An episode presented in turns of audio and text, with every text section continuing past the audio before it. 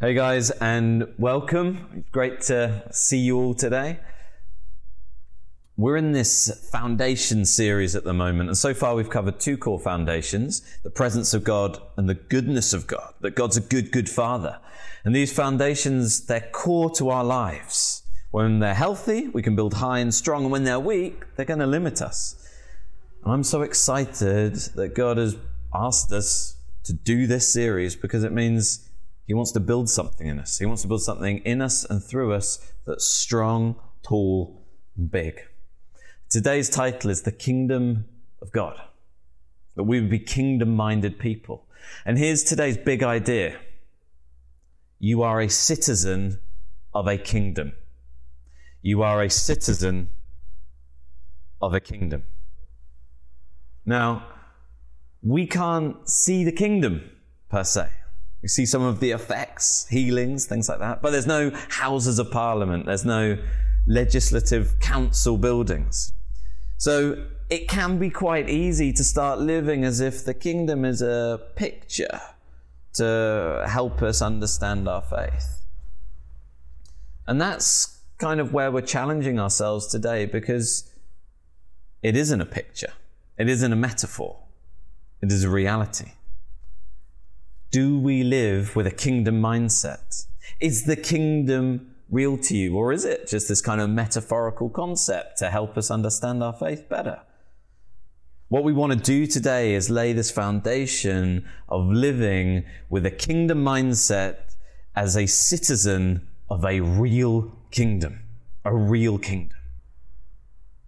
Let's turn the clock back. King Nebuchadnezzar, king of the world superpower at the time, the Babylonian Empire, he once had a dream. And he called all of his magicians together and he told them that he needed them first to tell him what the dream was and then to interpret the dream. And no one could do it. So he says, I'm going to kill everybody. But Daniel says, Hang on a minute, stop. And Daniel did it. Daniel. And the dream was about a statue with a head of gold, a chest and arms of silver, its belly and thighs of bronze, legs of iron, and feet of mixed iron and clay. Then a rock is cut out without human hands, and it strikes the feet of mixed iron and clay, and the whole statue is destroyed. And like chaff in the wind, statue blown away. Then Daniel excla- explains that the gold is the Babylonian Empire. He says the head of gold's you, Nebuchadnezzar, the head of gold's you. And the rest of the statue, he begins to explain that these subsequent empires that hadn't come at that time. The dream speaks of these future empires. And it's so accurate that some scholars find it hard to believe that Daniel's written when it's written, that it was written as a pro- prophetic book, not written in hindsight. The silver chest and arms. It speaks of the Medo Persian Empire that would conquer the Babylonian Empire in 539 BC. The Bronze Empire the belly and the thighs. It says it's in, in scripture, it says it will rule over the whole earth. Who defeated the Persians? If you've seen the film Alexander, you know Alexander the Great, the Greco Macedon Empire that stretched from Europe to India, the largest the world had seen. But that empire was then swept away by another legs of iron, feet of iron and clay. The Roman Empire, tough, strong like iron, ruthless, but ultimately weakened and destroyed by divisions. We find years later in the Rome and Rome's history, Emperor uh, Constantine ends up moving the capital from Rome to Constantinople, the city named after him. And the whole empire begins falling apart. And it's during the time of this last empire, the Romans, Daniel says this in Daniel 2 44 and 45. It says, In the time of those kings, the God of heaven will set up a kingdom that will never be destroyed, nor will it be left to another people. It will crush all those kingdoms and bring them to an end, but it will itself endure forever. This is the meaning of the vision of the rock cut out of a mountain, but not by human hands, a rock that broke the iron, the bronze, the clay, the silver, and the gold to pieces. See, growing up with this, imagine the Jews growing up with this. It's easy to get why so many people missed what God was doing when Jesus was on the earth. They expected this conquering empire from God, God to set up this kingdom with a king, but it isn't what anyone expected. The rock that Daniel speaks about, cut out without human hands, that strikes the empires of the world, is Jesus. Isaiah prophesies about Jesus, prophesies about his kingdom, and he says this in Isaiah 9 6 to 7. It says, For to us a child is born, to us a son is given and the government will be on his shoulders, and he will be called Wonderful Counselor, Mighty God, Everlasting Father, Prince of Peace. Of the greatness of his government and peace, there will be no end. He will reign on David's throne and over his kingdom, establishing and upholding it with justice and righteousness from that time on and forever. Jesus, the King of a kingdom that once established would never fall the eternal kingdom, the kingdom of God. How do we know Jesus was a king? Jesus said he was a king.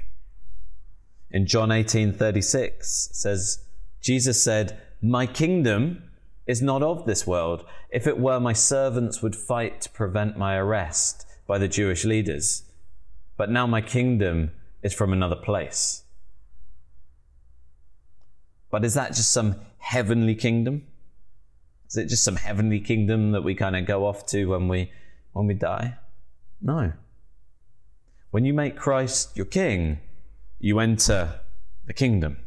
Colossians 1, verse 13 says, For he has rescued us from the dominion of darkness and brought us into the kingdom of the Son he loves. The kingdom is present. When you come to faith in him, you enter his kingdom. We have been brought into the kingdom.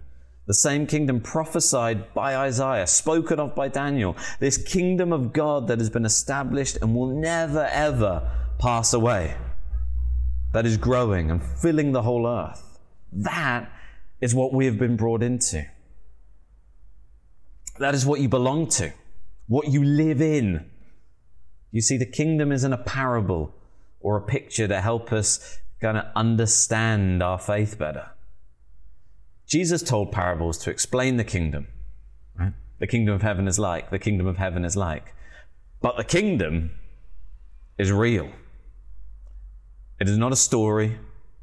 It is a real, deep reality that you are part of today. Ephesians 2:19 says, "Consequently, you are no longer foreigners and strangers, but fellow citizens with God's people and also members of his household. We haven't just been brought into the kingdom as kind of these welcome strangers. We have been made citizens of that kingdom. And that is significant that we're not foreigners in this kind of Godland, but that we are citizens of it. We're citizens. It's significant because a citizen has rights, a foreigner doesn't. A citizen has rights, a foreigner doesn't. Are you a citizen in the kingdom, but you're living as a foreigner? Are you a citizen that's living as a foreigner? If we don't understand Jesus' kingship and our citizenship in his kingdom, it can make many of the awesome promises that Jesus made towards us hard to understand, hard to accept, sometimes hard to even know they exist. Having this foundation of the kingdom completely reframes our logic. It helps us renew our minds towards God, towards how God works towards us. We move from saying things like, it's too good to be true. That's awesome, but I don't get it. To really just living in this new order of things. Imagine a person who grows up in a country where even if you're dying, the hospital won't treat you if you can't pay. Then you move to another country that has completely free healthcare for all. A country that believes whether you can pay or not, every human has a right to healthcare. That person who's moved needs to change their thinking, needs to renew their mind. This new country changes their expectancy or it should. This new country has a whole different way of doing things. But if that person lives like they did in their old country, without expectancy, without standing on their right for healthcare, then it's not going to benefit them anything. Because they're living like a foreigner in the land. That is like us, but to an even greater degree. We have been rescued from the dominion of darkness and brought into the kingdom of the beloved Son of God. Don't tell me the, the citizenship or the life is the same between the dominion of darkness and the kingdom of the Son. It's different. It's different. Our expectancies should be different. The life should be different. You see, even when God gets us into the kingdom, the enemy will lie, deceive, and trick, all in an attempt to make you live as if the kingdom isn't real, or a fairy tale, or just a picture, or just some place in the sky that you get to go to when you die. But Jesus established his kingdom and he brought you into it and he made you a citizen of it. He calls us to pray, Your kingdom come, your will be done on earth as it is in heaven. We are to be bringers of the kingdom. We are ambassadors of the kingdom. I now want to go into a few areas that can be impacted by living with this foundation of the kingdom in our lives. But before I do, I want to remind all of you the kingdom is real, it is here, it's in you, it flows out of you. Jesus didn't come to start a religion, he came to establish his kingdom, to bring life and life in all its fullness. So, the first thing I want to share Number one, provision. Provision. Jesus says in the Gospels to be anxious for nothing, that God cares for the flowers and the birds. So, how much more will He care for you, for your needs? Here's a thought for you the welfare of the citizens is the personal responsibility of the king. Jesus said, I've come so that they may have life and life in all its fullness. That's the heart of a good king. That the provision and welfare of the citizens are cared for by the king. In a similar way, when a person submits to a king and his kingdom, they come under his welfare, the welfare state of heaven. That's why I've often said it's crazy to think God's called us out here for Jess and I to be like this, and then for us to freak out and worry if we don't have enough. It's His bill. He's called us here. He's given us the vision. He's got to provide for it. He's got to resource it. He's not going to call us into a place where He's not going to give us the provision to accomplish the thing He's called us into. It just doesn't make sense. How do we know that that's true, though? How do we know it's true? How do we know that's true? Look at how God used to deal with blessing, how he used to deal with blessing. Deuteronomy 28, verses 1 and 2.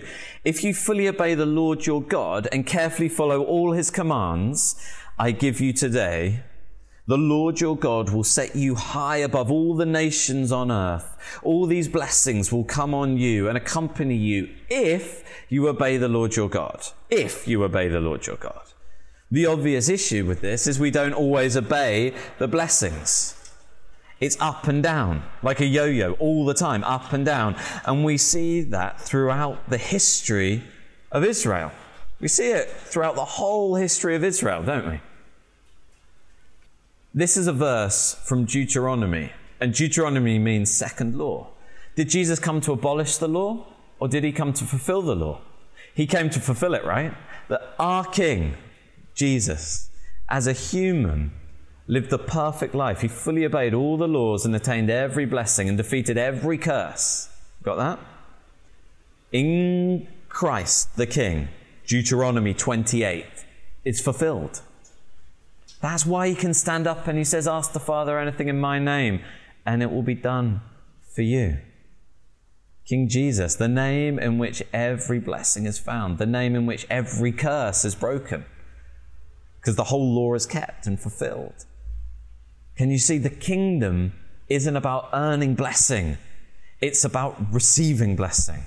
from the King who has earned all blessing. He's freely, he freely gives to us who would ask, who would live in that place. Remember the verse that we spoke about from last, last week, Romans 5:17.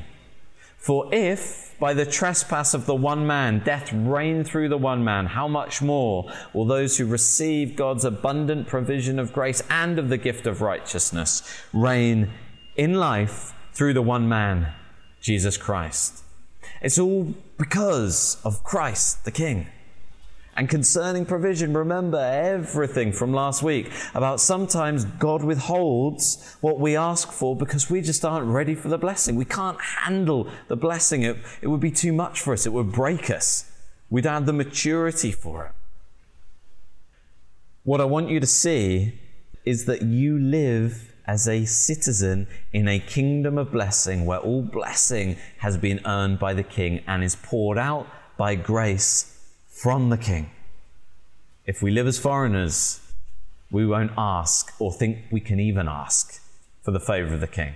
But Jesus made it abundantly clear that we should ask. Second point is authority. Authority. If we live as though Christianity is a, just a religion, some belief structure, more than a kingdom, then we're always going to have an issue with authority. I don't mean authority of other people over us. I just mean the, the true authority of what comes through the kingdom. We're always going to have an issue of it. It won't be accurate in our minds. Either authority is going to be completely non existent, it's just a non thing, it's not something we ever think about. Or rather, we're going to see authority as this kind of conceptual thing rather than a raw reality of what authority does. Like the guy who's the, wearing the police hat with the little badge on can go out there and stop hundreds of people by just walking into the road and just saying stop. It's not like if I did that, someone would probably get out and punch me in the face after a while and like get me to move, right? Because I have no authority to do that. Think on this the king's authority, in any kingdom in the world, the king's authority is delegated. And it's delegated through his name. And he can delegate authority to others, to his people, to act in his name or on his behalf. In Matthew 28 18 and 19, beginning of 19, Jesus says this. It says, And Jesus came and said to them, all authority, all authority in heaven and on earth has been given to me. Go therefore. Go therefore. Jesus sends us out. He sent the disciples out in his authority, didn't he? He sends us out in his authority. The, king's authority is this core aspect of our calling in the world.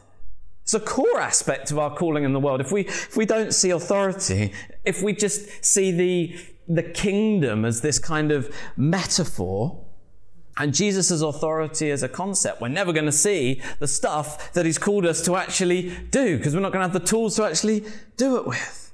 Right?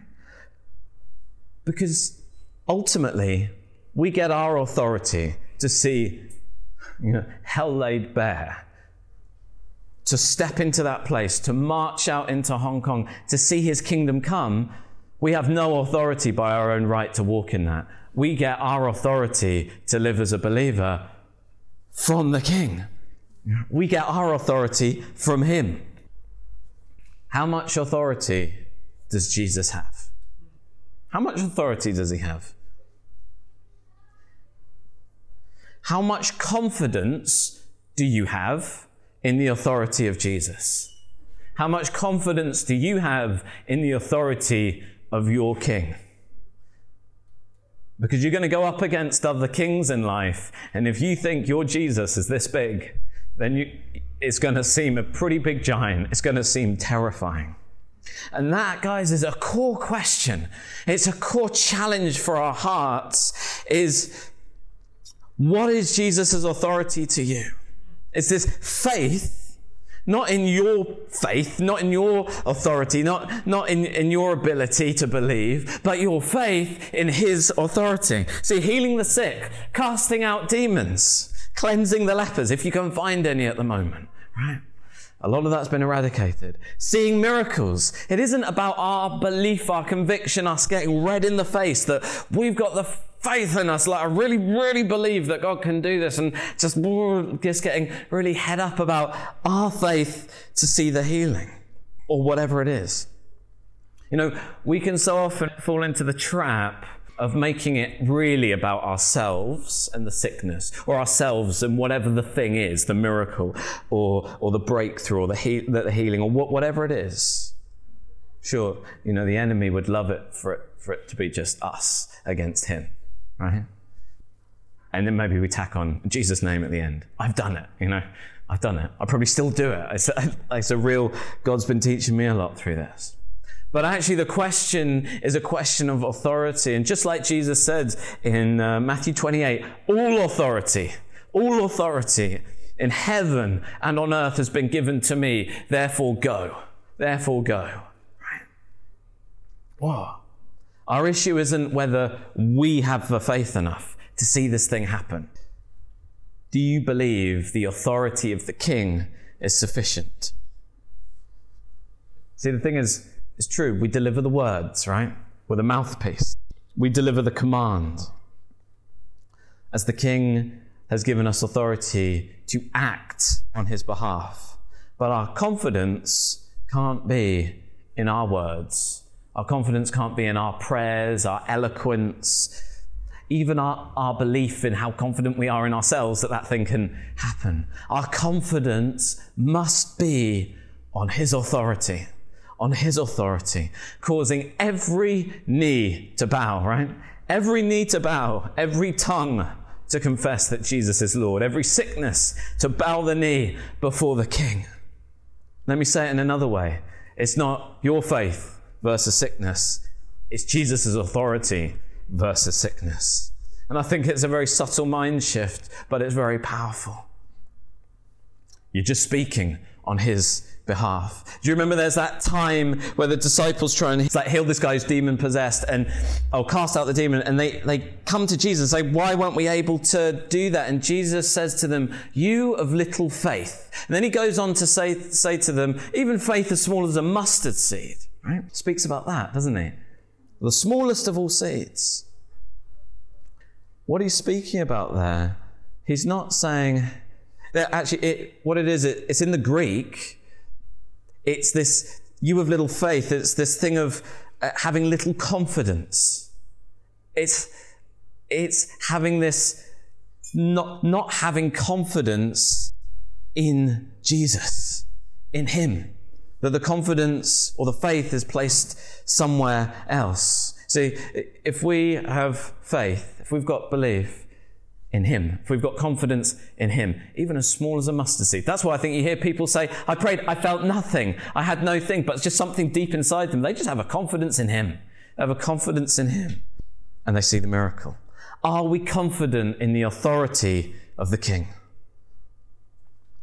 When we see the kingdom and not a religion, the supernatural stuff ceases to be a strange thing. Because actually, our main focus isn't the world. When, when our main focus is the world, uh, and what looks like what's normal in the world, then it looks weird and it looks strange and people are amazed by it. But actually, in the kingdom, when our focus is on the kingdom, that's just normal. That's just sickness bowing the knee to the king in the kingdom. That's the kingdom coming in contact with something which isn't of it, and the king's rule and authority has to be dominant over that. The kingdom comes on earth as in heaven. It's what we're just seeing, the kingdom coming. And then lastly, is this, lastly, is one of ownership. Ownership. And this ties into provision a bit as well. It's gonna, it may mess with your view of stuff a little bit, but I think it's very exciting. I think it's very freeing it helps to some degrees balance that first part that I shared to do with provision. Um, you know, if anybody was here or listening on the podcast, they're like, woohoo, and they're already imagining like this get rich quick God prosperity scheme thing. Not what I'm talking about, okay? In a kingdom, a king owns everything. In a kingdom, a king owns everything. And he assigns things to people to steward for the good of the kingdom. He assigns things to people to steward for the good of the kingdom. Right? You guys are all stewards of various things. The challenge within that is to some degree it says that nothing is yours. And that can grate sometimes with us, right? That it's all His. But also because it's all His, everything is available. Everything is available. And it's within that space that suddenly I think we're freed from trying to own everything when everything is our Father's already, when everything belongs to the King, and we can focus on, okay, God, what is it that you want to do? And we can believe for stepping out into the nuts and into the insanely, uh, just into the insane, insane in the practical, because we don't have the resources for it, right? But He has everything. Moreover, you know, we're not just called citizens of heaven, we're also called children of God, heirs, aren't we? We're part of the household of God. And like that story from the prodigal son last week, being like, we're like the elder brother, where everything is ours. Everything is ours. That's staggering when you consider that our Father owns everything. God's a good Father. He's got all the resources we need. He's got all the provision available. He's got all the provision for the visions in your life, for the visions that He's putting in you, for the desires He's putting in you, for seeing the kingdom grow. See, if God owns everything, that means we as His children, we don't need to stress. We don't need to stress about owning everything. You may have noticed that so many people in the world spend a lot of time trying to get a whole bunch of stuff, right? That you know, there's the the people share that, that common like axiom, like don't give your life. Why spend your life for this, and you can't even take it with you to heaven? So this kingdom mindset, I think, really frees us from our need to own stuff and to control stuff. But that doesn't mean owning and controlling stuff is bad. It's great. God needs us to own and control stuff. Not at all, right? But if that's where we find our meaning, if that's where we find our identity, then that's an issue. Because then that actually owns you, and you aren't free. The wrong thing's owning the wrong thing, right? You're owned. The world wants to own stuff. I've been in that place where I want to own it. I want to stamp my name on it, you know? It's not mine till my name's on it. Even though maybe in some way I could enjoy and get all the benefit of it, and I don't need to have my name written on the document, whatever. When you get an eternal kingdom mindset, it begins to put everything in perspective and priorities shift. And this stuff Instead of being something to boost up an ego or an identity, it begins to become a tool for God to use through you, for God to bless people with through you. Bless you as well at the same time, right? But you've just got a healthy relationship with it. You see, usually people want this stuff in their own name because it speaks to identity. It gives them meaning and value. Maybe in the eyes of other people. Maybe it's the story they've grown up with, the story of culture. You've got to do this and that and that so you can get and get and get and do this. Many people spend their entire lives focused on amassing great wealth, right? And then die before they get a chance to even enjoy the thing. And I want to stress having lots of stuff isn't the issue. I'm not advocating, you know, just like give everything away. God's got everything anyway, you know. Having a lot of stuff isn't an issue. It's when ownership's the agenda. It's when it has captivated your heart that you're more interested in your glory and what's about your name than His glory and what's about His name. See, if you're a child of God, a citizen of a real kingdom, all things are available to you anyway, because they're all His. You're secure in your identity. and it ceases to be about you and it's all about him. I, I had this moment the other day where I was looking at this crazy thing, and God said to me, I don't know if he's going to do it, but he said to me, I'll give it to you if you ask. And he just began speaking to my spirit. I, don't, I mean, I don't know if I'm going to ask for it, but um, he just began speaking to my spirit in that moment. And it was a, it was a, just to kind of share openly, it was like a massive house um, in another country. And immediately, this thing, I was just like,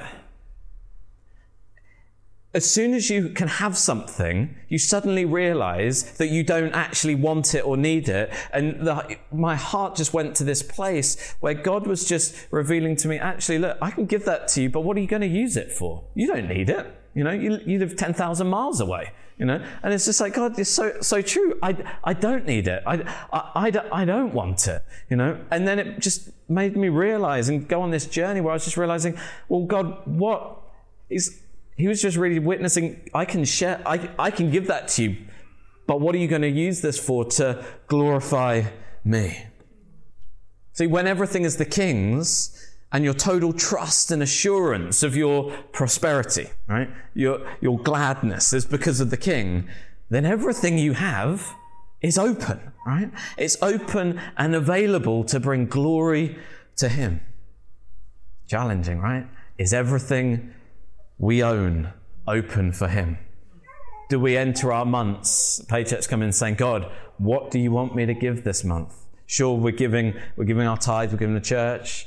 Do you want me to give more? Do you want me to give to something else? God, what's going on. I, we went, my Jess and I went through a season where God told us that he, we had to save every month certain amounts just for Him. We're like a savings account somewhere else, and then uh, eventually God would say, maybe after so many months, you need to give it to this ministry, or you need to give that that stuff you've been saving. You need to give it to these people. Right? It was like financially partnering with God, but it's all His. Right? Do we see our bank accounts as our money? Or really his money that we steward. And that's the word stewardship.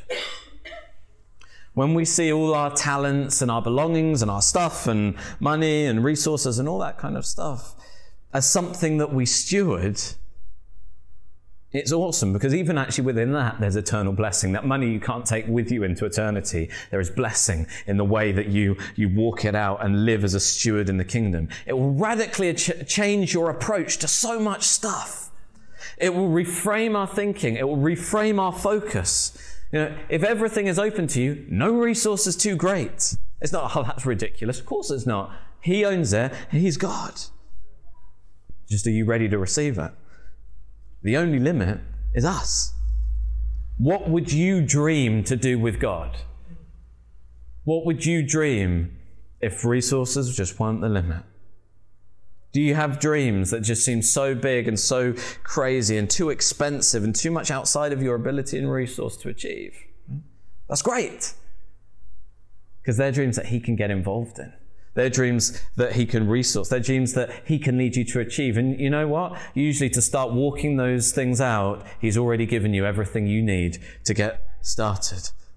My heart for Destiny Church Hong Kong is not this, right?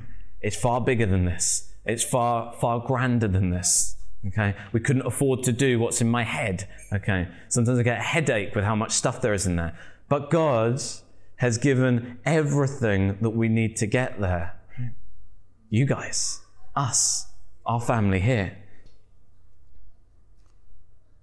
My heart in sharing this is not so that you're going to be like, ah, yes, excellent, and then leave here and just like give all your money away. Okay? It's not my heart, although radical generosity is great, and maybe you're being called into that kind of space. But my heart in sharing is that you would look at money and stuff and things like that differently. That they aren't things to be hungered and pursued after, right? But actually, they're tools that we're given to steward well, to pour through them blessings into the earth. That they're tools that the Lord can bring your way to see the kingdom come and Him glorified. And in amongst all that, you know, you're going to be provided for. The stewards never go hungry, right? Stewards of a kingdom ne- never, never want. They live in the palaces, right? They never, they never go without. I challenge you guys, ask God uh, on your personal walk to train you as a steward, whatever that is. And I know I've spoken a bit more on kind of cash at the moment or money, but it could be all sorts of things that you're stewarding. Maybe it's finances, but maybe it's other kinds of resources. Maybe it's space. Maybe it's your home. Right? Maybe it's actually your time that you're giving in, you're giving your time generously in relationship to other people. Maybe it's something to do with your skills that you're giving to people. It's huge. It's vast. I challenge you guys, go on that journey. Go on that journey with Him. When I shared our vision a couple of weeks ago, or a few weeks ago, I shared about how I really feel God's calling us to be this kind of channel, to be this, these, as a church, a stewarding church, that one day we could be in that position where we're healthy enough to receive a million in the morning, say, God, are we supposed to keep this or do you want to send it somewhere else? And then, and just be in that heart to boom, and by the afternoon, having sent it out somewhere completely different. Even if there's stuff that we need, right? We don't want to, we want to be a river, not a pond. Go on a journey of stewardship with Him. So having this foundation of kingdom is so important for the way we lead our lives. And I just want to end by reminding us ultimately, it's all about the King. See, please never think about the kingdom without fixing your eyes on King Jesus, on his throne. He's, uh, it's all about him. It's all because of him. It's all for him. You see, the king took our welfare as his personal concern. And I mean, the, all the resources and stuff like that, that's a side issue. Our big need was being completely lost in darkness, lost from his presence, unable to enter his eternal kingdom.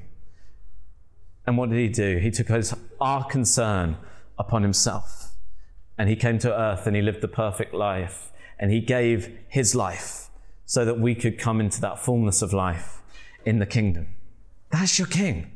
That's your king. That every morning when you wake up, you live under that abundant grace, that beautiful rule of that king. You're not in the dominion of darkness anymore.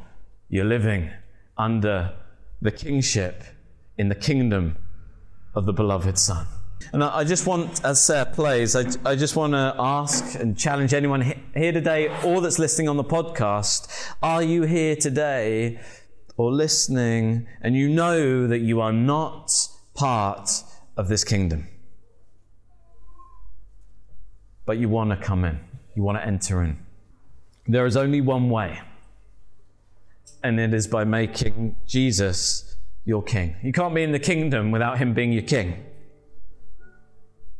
If that's you today, if you want to make a decision, if you want to make a commitment to follow the King of Kings and the Lord of Lords, if you want to, if you, if you want to come under his kingship today, you just pray this prayer after me.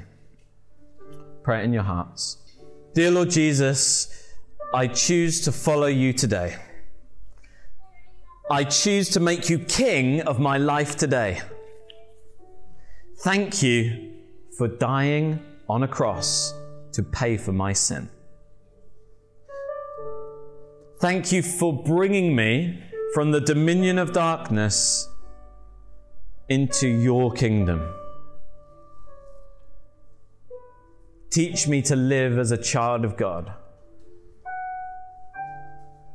I give you my life today, Jesus. Thank you for saving me today, Jesus. In your name, Amen. If you prayed that, please come and speak to me at the end or send us an email if you're listening on the podcast. And guys, just as everyone's eyes are, closed and we're just in this time of contemplation, I just want to challenge you Is there something that He's been speaking to you about as I've been sharing? Engage with that. Is there something He's been calling you into in this area of stewardship that you just felt challenged in your heart? And speak to Him about that now. Ask Him to reveal more of that to you.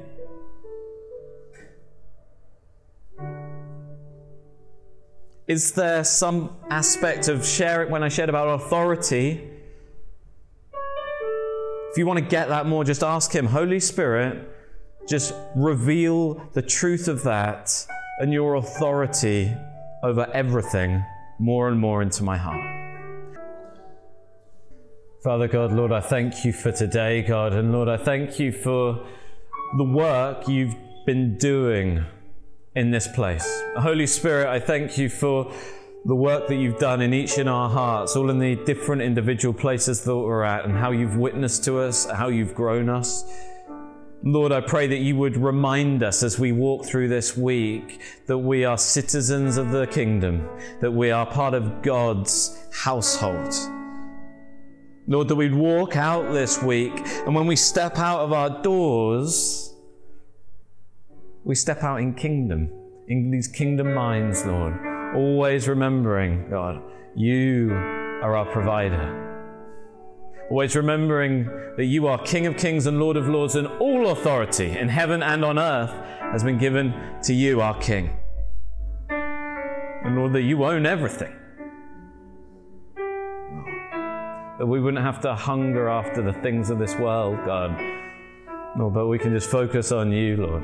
That we can walk out your kingdom come on earth as it is in heaven. Lord, I just pray, Holy Spirit, that you would just fill each of us afresh today and that the peace of the Prince of Peace would go with each of you. I bless you guys in that as you go out of this place. In your name, Jesus. Amen. Amen.